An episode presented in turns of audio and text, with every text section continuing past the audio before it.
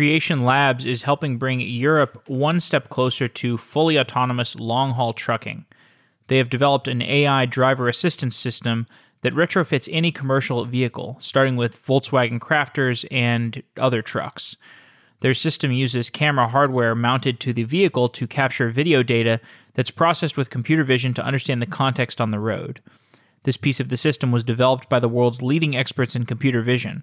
While the computer interprets what is happening on the road, data is sent to a processing system that can control the vehicle's braking, throttling, and steering. The system currently augments a driver's role, but does not replace the need for the driver yet. However, the distance between great drivers and bad drivers is around a 30% difference in fuel efficiency, according to Creation Labs.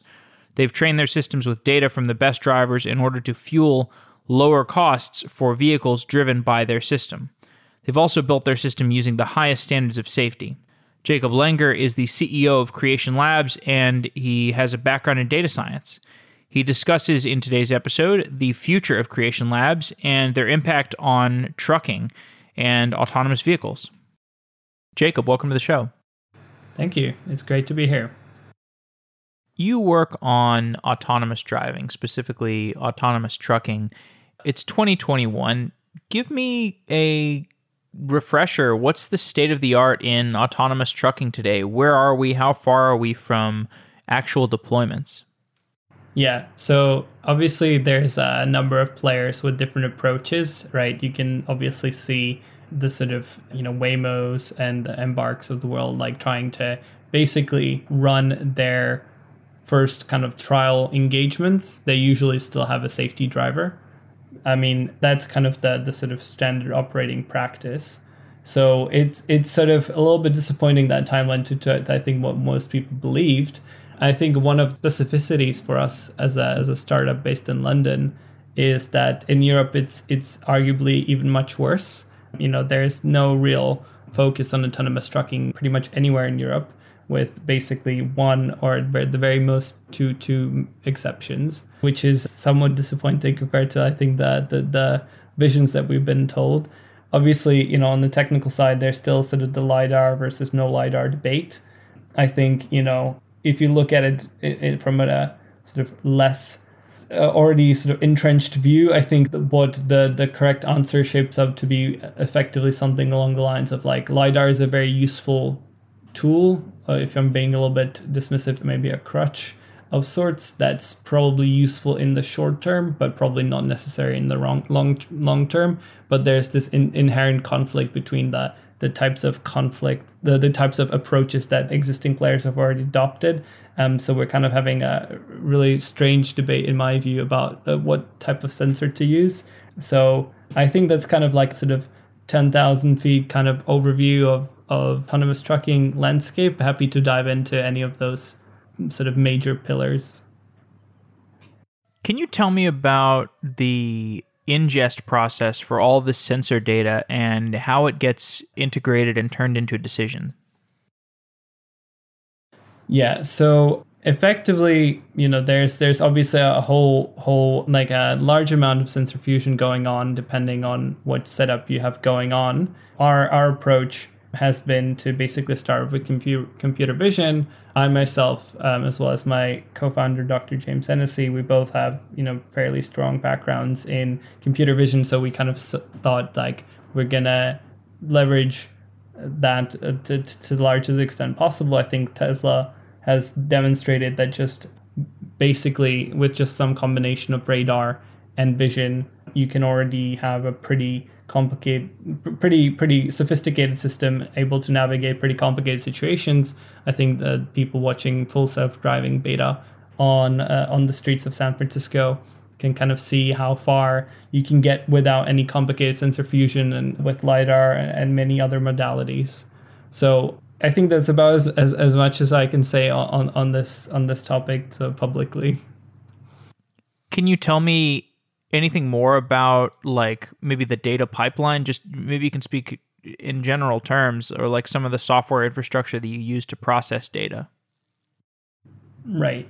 So I think one of the really important components is obviously, you know, having the full context for uh, any particular driving decision. So I think you know, it, it is no accident that that sort of Elon Musk and Andrej Karpathy speak so much about the sort of the 60 data labeling pipeline, which in, in essence, really what they mean by that is a pipeline that effectively understands the the not just the video data sort of within for a particular object, but also is able to track that object across time, including its dimensions. So it's, it's sort of kind of not just understands the 2D version of the image, but also implicitly understands the 3D structure behind it. You know, and, and at some deep level, that's probably how how humans also understand the world. You know, uh, we have sort of object permanence from very early age, and that's something that you know, unless you sort of explicitly enforce in your architecture, is probably pretty hard to get as just as an emergent behavior. How do you feel about the competitive landscape? Because like there are companies that are really well financed, they have really large teams working on a problem like autonomous trucking. How do you stay competitive? Yeah, great question. So I think one of the core decisions, and I think this might be sort of unique to Europe, is really understanding the the regulation side of things, which is unfor- is sort of the necessary function, and especially in a market where you know tends to be more on the conservative side, you kind of really need to sort of slowly demonstrate to the regulator that your system is safe. You know, traditionally looking at automotive safety cases, the way that they have been done is basically you know in on almost almost more deterministic fashion meaning you know you have a certain sensor let's say radar or you know lidar and i think that's why why they've probably been favored early on because from an automotive safety point of view lidar gives you very useful guarantees about certain behaviors um, you know i i'm not to hit something because i have a certain sort of almost uh, you know first principles physics uh, based guarantee of, of a particular sort of distance and that's incredibly useful. Sure, lidar might degrade degrade a lot with weather, but but you know it's still better than than sort of just trying to define a statistical safety case for for vision systems only. But you know, I, I think it's inevitable that anytime you in, incorporate a machine learning component, which at the very least for path planning is a is a very strict requirement, you will inevitably need to sort of have some degree of statistical components uh, in the in that safety case. So safety case is typically constructed both on a component level as well as on system level. So you basically have to prove to the regulator that your system as a whole is safe and within you know no, almost no matter what happens or to, to certain to certain like statistical certainty. Now to have data for that is a, is a pretty long and extensive process and as a result, it, it makes sense to kind of stick to, to simpler approaches, which is why we've started building out very incrementally and, and, and really started to be sort of started with just just a pain point that all all logistics fleets have, which is fuel, and and really take decisions while under supervision of the human driver, where we effectively can start gathering data on, on the statistical safety of our system and sort of build up from there. And, you know, in general, most of Europe has not even had the regulation drawn up for how, you know, public roads testing without a safety driver would even look like. In the UK, there's some semblance of that, but but uh, so far, everyone everyone here is tested with a safety driver. So there's sort of an interesting, you know, aspect to to the way that regulation is done, which is obviously really the biggest sort of real barrier to entry. Like ultimately, it's it's how do you prove these systems are safe? It's it's probably what's hold, held back this this whole industry by so much compared to what was expected. Can you explain the regula- regulatory situation in more detail? Like, how specifically are regulators handling the maturity level of self driving today? Sure. So essentially, what uh, you know, I'll probably if if that if that's fine, I'll probably stick to the UK, which is the the regulatory environment that I know best, and is interesting because in many ways it is kind of halfway between what uh, US is doing and what what the rest of Europe is doing in many ways, because obviously though at state some of this legislation is done on a state level rather than on a federal level, but but in the UK there is a you know even an interesting ongoing debate about how should Tesla be sort of allowed to actually run their systems because even though they're obviously don't saying that explicitly, but there's you know increasing levels of automation available in, in especially the Tesla vehicles. And so there is a, now an ongoing sort of revision of the of the regulation around sort of automated lane, lane keep assist systems, which is really kind of the first attempts of most OEMs to really get into anything that that that resembles machine learning. You know, Tesla obviously autopilot goes far beyond beyond the what uh, automated lane keep assist, which is literally just a system that kind of when it can see visible lane markings, it will keep you in the middle of the two, which is you know something that CMU has done in 1990s, I believe, on a prototype vehicle uh, with just some sort of very simple contrast based algorithm. I, I, think it was just some sort of gradient of the contrast at that point. It was very simple. And so that's kind of where where the most deployed, you know, system systems fall. Now, obviously there's ambitions to go further. So there is a sort of code of practice for testing of, of automated and highly automated vehicles you know that in principle allows uh, level four testing within a defined what's known as an operational design domain. Basically, you define the settings under which your system is performed to expected to perform safely, and then you're expected to keep to those boundaries. And and in principle, that allows for uh, sort of testing without without a safety driver. To our, so far, no one's no one's done that yet, uh, but but in principle, that that option exists. There are some further requirements on how you need to run those. So you need to have appropriate insurance, you need to have sort of appropriate data logging sort of requirements. I think not too different from what California requires. So so it in many ways it's kind of similar to to how California chooses to chooses to define automotive safety. Can you say more about how your systems differ from the existing models that are out there, the existing known self-driving models? Right. So I think we're we're going uh, pure computer vision, which I think you know we're doing for two reasons. One, you know, we think that uh, like uh, you will over over the end, like in the end, you will absolutely have a system that's as robust with computer vision alone. I think no human needs a lidar. There's no reason why why a person would need that. Why why sort of any sort of driving system would need that either it, at the end of the day, I think LiDAR also has many technical challenges. You know, that it has a fairly limited range compared to cameras. And especially, you know, in the UK or throughout Europe where rain is very much an expected occurrence, unlike in Arizona where, where you can test your, your Waymo your Waymo system and sort of without really consideration to what happens when it rains.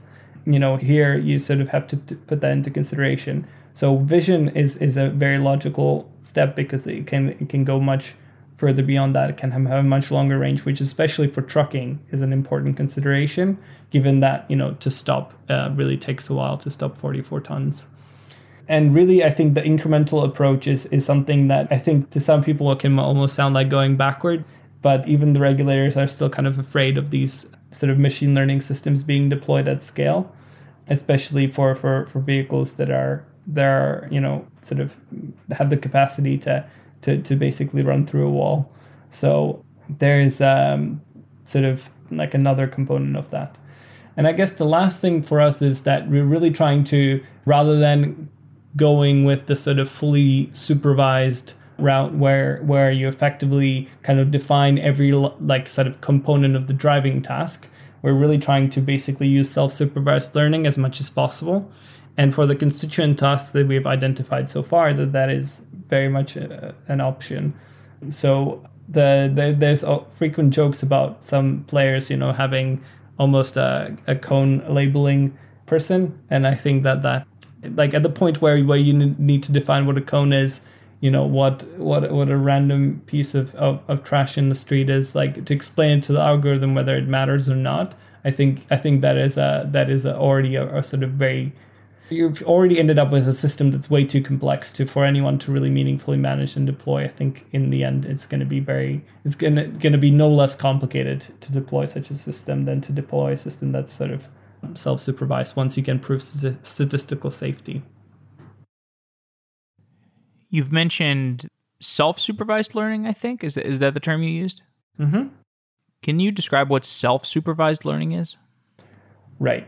So self-supervised learning is really where there's a way to to define the data as as effectively the label for itself right so in our case is basically mean, meaning you can you can define to sort of the the human behavior as what the human actually ended up doing as the correct label.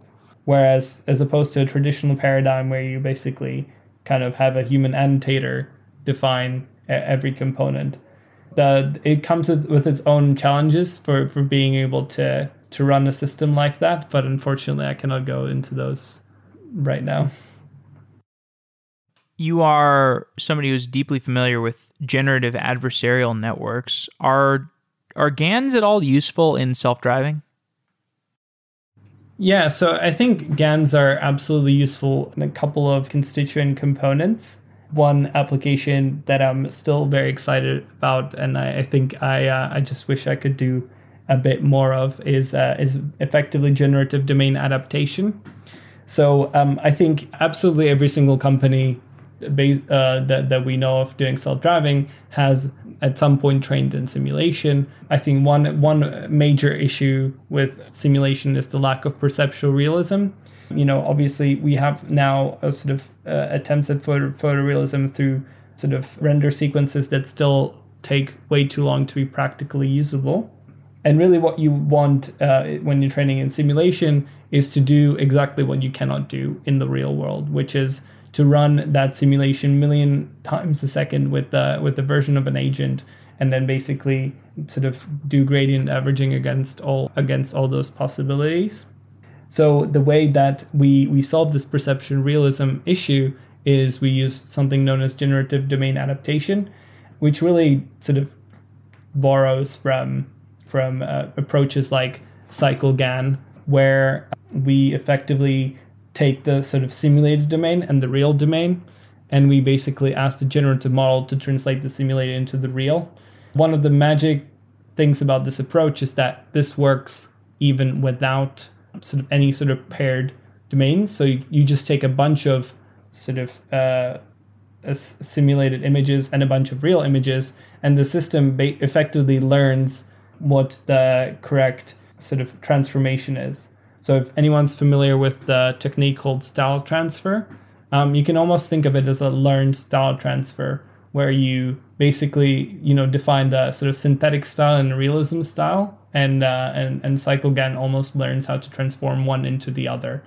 So that's kind of the high level. More than happy to go into to more of the technical detail of how that works, but hopefully that makes sense. I would like to hear you go a little bit deeper into the implementation. Sure. So essentially, I think let's just do a super quick refresher what a GAN is. So GAN is effectively is a generative adversarial networks. So if you break it down, you basically have two networks, one called the generator, one called the discriminator. And basically they're adversarial because they compete against each other. So uh, in the original paper, the, the loss function of the generators is literally just the, the inverse of the of the discriminator's loss function. Later on, that got revised but uh, effectively it is two networks where where they one of them sort of wins and the, the other one has to, to, to lose so you can almost think about it as like a very adversarial relationship between a student painter and a, and a, and a teacher painter where the teacher is trying to identify what what uh, paintings are good and the student painter is trying to produce paintings which is basically what the generator does and the discriminator is basically trying to tell what is real and what is fake so that's the, the sort of super, super quick rundown what a GAN is. Now, there's a more advanced architecture that came around in about 2016, 2017 called CycleGAN, which was very it instantly became very popular because of the, the, magic of what you could do with it where effectively you now have a much more complicated architecture of, of four neural networks um, that that effectively act as the as, as a sort of generators between two different domains and discriminators for those respective domains. So, what that means is you effectively train one generator to not create an image from scratch, but just do a basically a, a rendition of that painting in, in in another style. So you can think about it as like, you know, here's a here's a Van Gogh picture, and now make it a Da Vinci picture or, or something like that. So so and sort of the the same way the other way around. So so you basically have a one painter that does from A to B, and then another painter does from B to A, and at every point there's a critic that effectively evaluates the realism of that picture. And because you can translate it twice, right? So go A to B and then B to A, you effectively def- define what's known as a cyclical loss. So you can almost think of it as translating a sentence from English to French and then from French to English, and then measuring the difference. And so that way you effectively get a sort of loss function where um, you can you, even without having sort of irrelevant labels in the other domain you can sort of define a meaningful mappings in both directions from a to b and b to a so that that constitutes CycleGAN uh, and effectively now the task just becomes how do i translate synthetic labels or synthetic images to real images and then back again. So now that we have a little bit of an understanding of some of the infrastructure and the algorithms that you're working with, tell me about the the state of the art for building autonomous autonomous driving technology. Like what kinds of cloud services are you using what kinds of machine learning frameworks you're using just tell me about the general stack yeah, I mean, I think you know, I I think in tech you're kind of always told as, a, as an engineer to to use boring technology uh, for anything that you're not innovating on. So um, you know, being a fairly small and agile company, that's exactly what we're doing. So you know, AWS is is probably the the easiest way to get get started, and obviously one of the sort of intelligent things is once once you know how the AWS ecosystem works, you you tend to use it. So I think that their their marketing strategy or definitely worked there. So that's what we use. And then on the like framework side, uh, uh, like I think there's this kind of ongoing debate of sorts of between TensorFlow versus PyTorch. You know, we definitely lean heavily towards PyTorch. I think I've I've personally just I think I made the switch about three years ago, and I just personally found it much easier to work with on on almost every level. So that's kind of on the high level stack and then obviously you know once once you start putting this into embedded systems you have to do a bit of transformations through like standard things like ONNX which is a framework for for basically defining i think interoperable or interportable kind of networks that that can be basically put on on a much less powerful uh, compute than you'd find on a, on a massive box in the cloud because that's obviously convenient for training and, and, and training time. You can have as much compute as you want, but at inference time, you really want to make sure that it's fairly limited in terms of the the number of operations that needs to run. So that's that's also a design consideration when you're running the neural networks. And I think a, slight tangent. I think one of the reasons why Tesla has a is an interesting approach with the sort of self the, the designing their own self driving chip and I think in principle, you know, um, I think uh, for a lot of other players, Nvidia has such a strong grasp on the market because really, once you cross certain threshold, your options are either making your own or or using Nvidia. And obviously, most people just choose to go the simple thing and, and use Nvidia. Tesla Tesla d- designed their own, and I think that that is still uh, an interestingly sort of underserved market in terms of like just the the sheer chip dominance that's with with just a handful of, of global players. Could you go into the the dynamics between TensorFlow and PyTorch a little bit more? You said you prefer you prefer PyTorch at this point, right? Yeah, I mean, I think when when TensorFlow came out, was it 2015, 2016 maybe, something like that. I think you know, I sort of started started trying to work with it, and and it and it became um, it became very apparent that this was kind of a system that was really designed for uh, internal use at Google. I mean, you know, obviously Google ships TensorFlow, but doesn't ship all all of the support framework. I mean, they've open sourced more of it over the years, but initially it was very like sort of standalone, sort of kind of try your own luck. And I think uh, I think when you look into the the sort of design considerations that TensorFlow has built out, I think it's been really a system that has been sort of optimized for production from from day one. But I don't know if in hindsight that was the right call because the sort of choices, the design choices that TensorFlow has made, always made it sort of run relatively well at Google scale, but not so well for, for anyone else, and especially not for people just you know getting familiar with the framework. I remember the error messages that you got in the beginning were completely unintelligible. But I mean, obviously, to, to Google's credit, they absolutely got, got uh, miles, miles better. But I just think that that that attitude of sort of optimizing for the sort of almost internal Google production use case has never really gone away.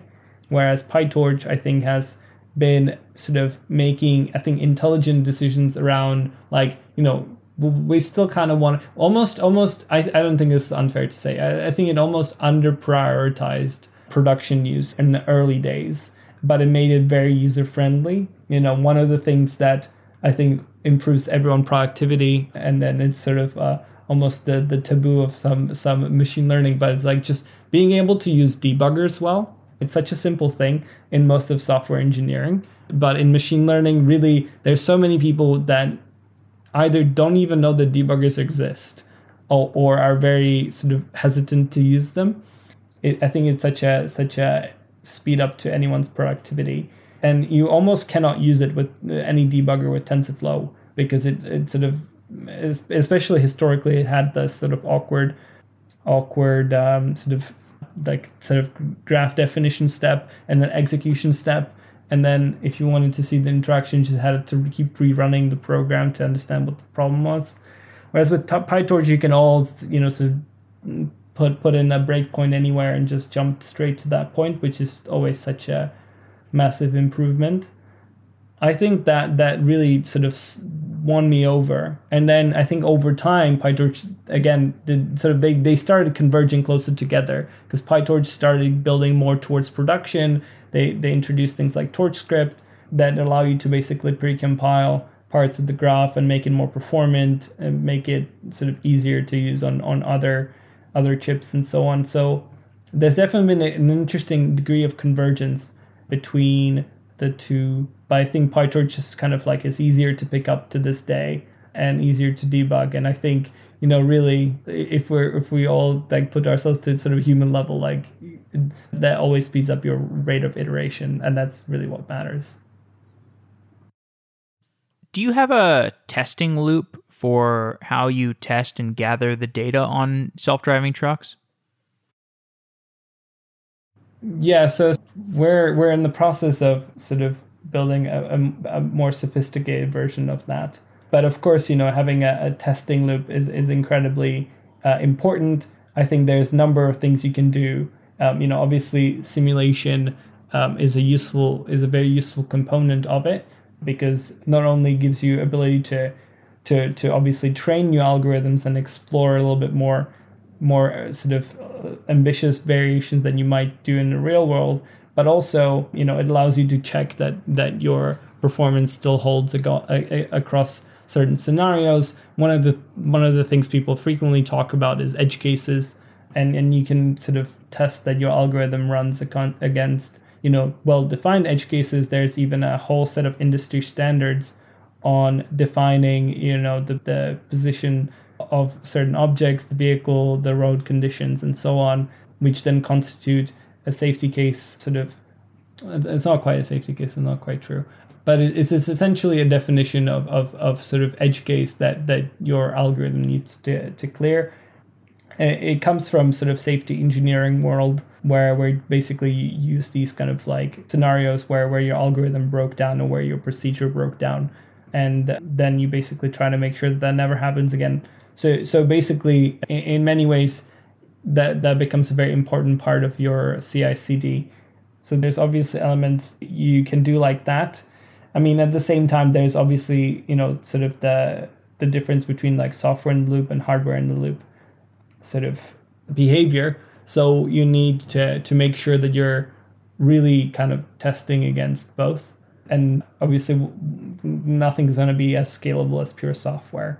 So so you need to be a little bit more intelligent about when you're doing sort of new, new releases, like how do you test against the sort of defined pre-existing sort of real world scenarios and do you go out and do test in new scenarios with your new model or not depending on or on how do you make that decision so i think there's a there's a lot of important pieces that kind of really break down just the traditional software barrier where where you really need to think about the sort of real world behavior which for a lot of software you don't really have to think about too much just it's just an extra layer of complication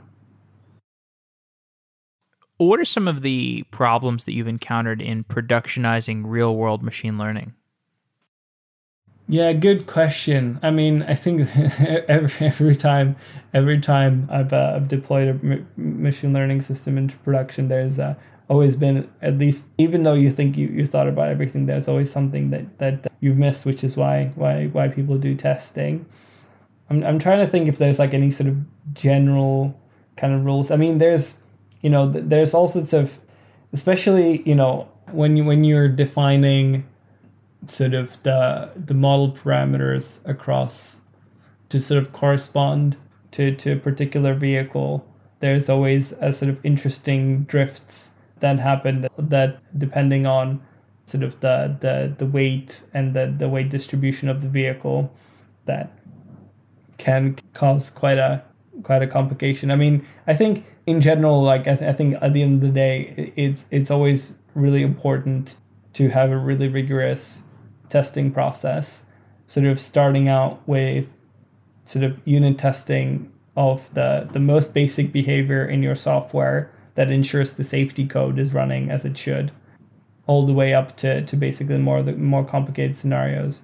I mean, in simple machine learning models before, before in my sort of past life, I think the the challenges there, in principle, were always pretty similar, except of course now that the magnitude and the the level of impact is, is much higher. But uh, you know, there's all the standard problems of like model drift, monitoring models in production. It can be quite difficult for some things to to ensure that in no edge case has your model performance degraded to some bizarre equilibrium I think that that just takes a lot of a lot of kind of thoughtful work. So your company is Creation Labs. Is it a company? Is it a experimentation center? What exactly are you doing at Creation Labs? So, yeah, so, so it is absolutely a company, uh, but I think that you know we're we're really trying to basically kind of come up with a with a new approach to to autonomy that you know, in some ways, uh, ironically, is a little bit more conservative, but we also think we can provide more value faster. I think one of the really interesting components is that you can deliver value to you know to fleets, whether that's sort of fuel and carbon reduction or sort of safety um, analysis of, of the of the sort of uh, machine uh, augmented human drivers, and and I think that's one of the things that I think ultimately, especially in Europe, will probably take the cake because I think in general, regulators like to see kind of very careful and disciplined deployment. And that's really what we're doing. So we're basically working with logistics companies to provide them basically initially with with uh, with sort of very very low levels of automation and sort of increasing that over time. So we're already working on um, effectively improving on sort of longitudinal control of vehicles. So effectively, you know, how fast you're going, how do you do that more fuel efficiently, how do you do that more safely, and that's already something that, you know, if you can fit to to to vehicles that even the vehicles today rolling off production line frequently have absolutely no intelligence embedded in them as a default.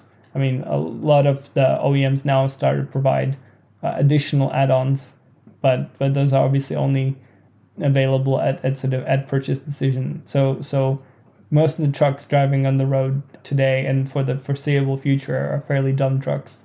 And and being able to basically go in and and, and retrofit some layer of intelligence can uh, already provide a lot of value.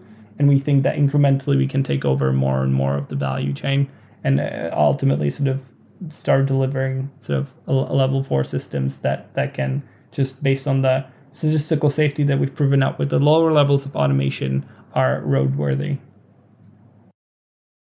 Can you tell me a little bit more about the integration of hardware and software? How do you get the trucks like driving using the the software that you've written and what's the integration stack look like?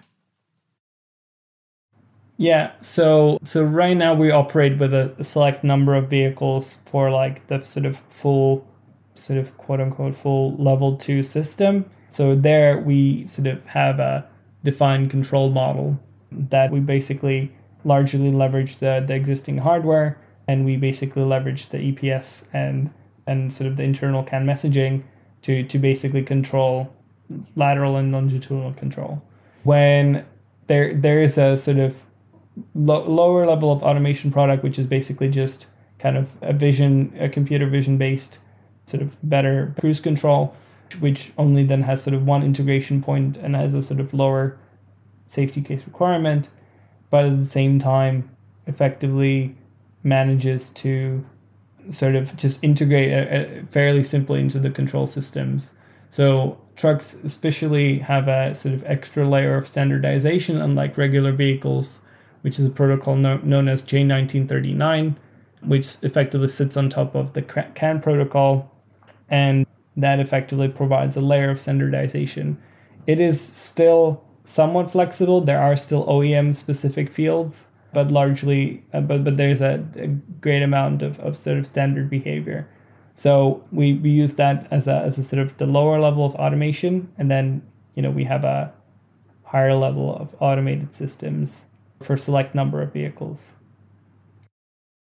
Do you have a perspective on whether there will be a, strong lead by the companies that that build their own hardware and have the, the stack fully integrated, like like a Tesla, versus some sort of partnership or amalgamation of, of different companies, like a, uh, like some sort of supply chain partnership? Hmm. Yeah, it's a good question.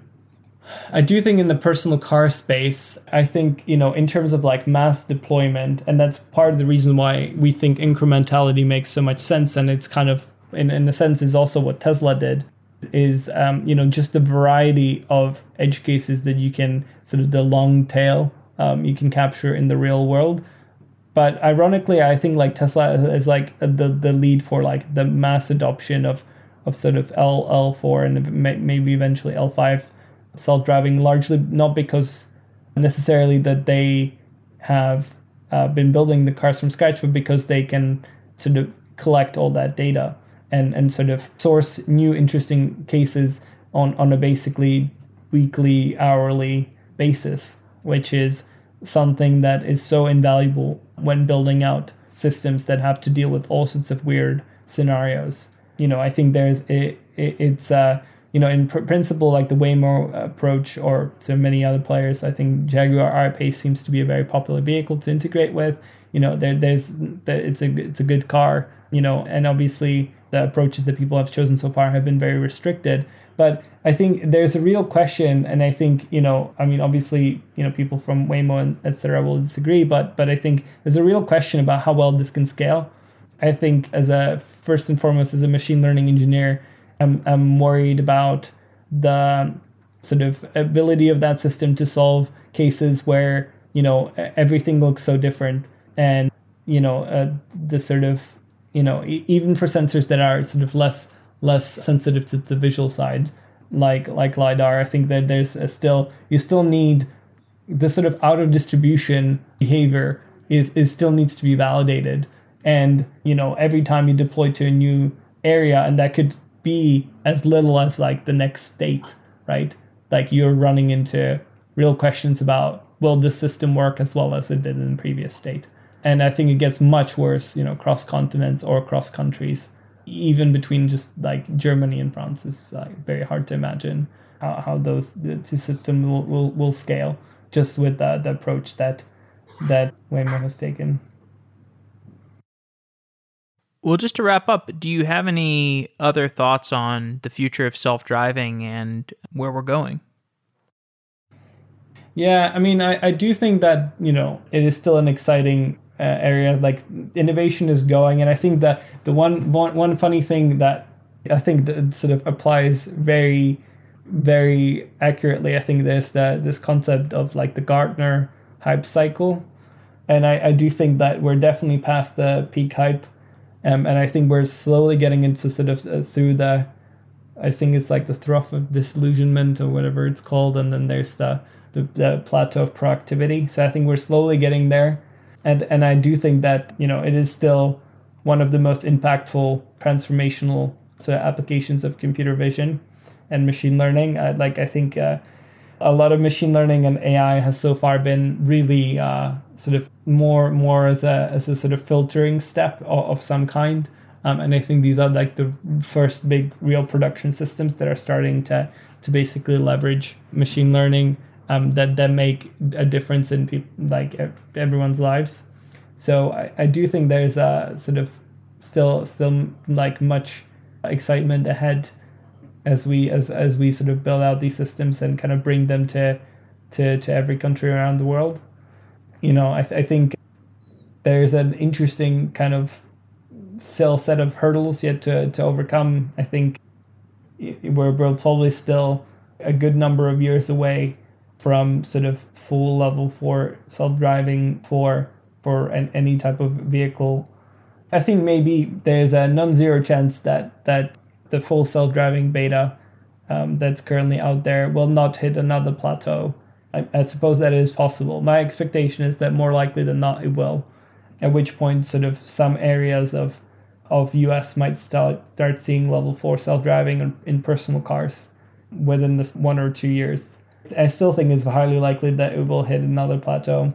And for everyone else, I do think that, that it will it'll take a, a lot while longer. And I think in Europe, it almost doesn't matter who you are.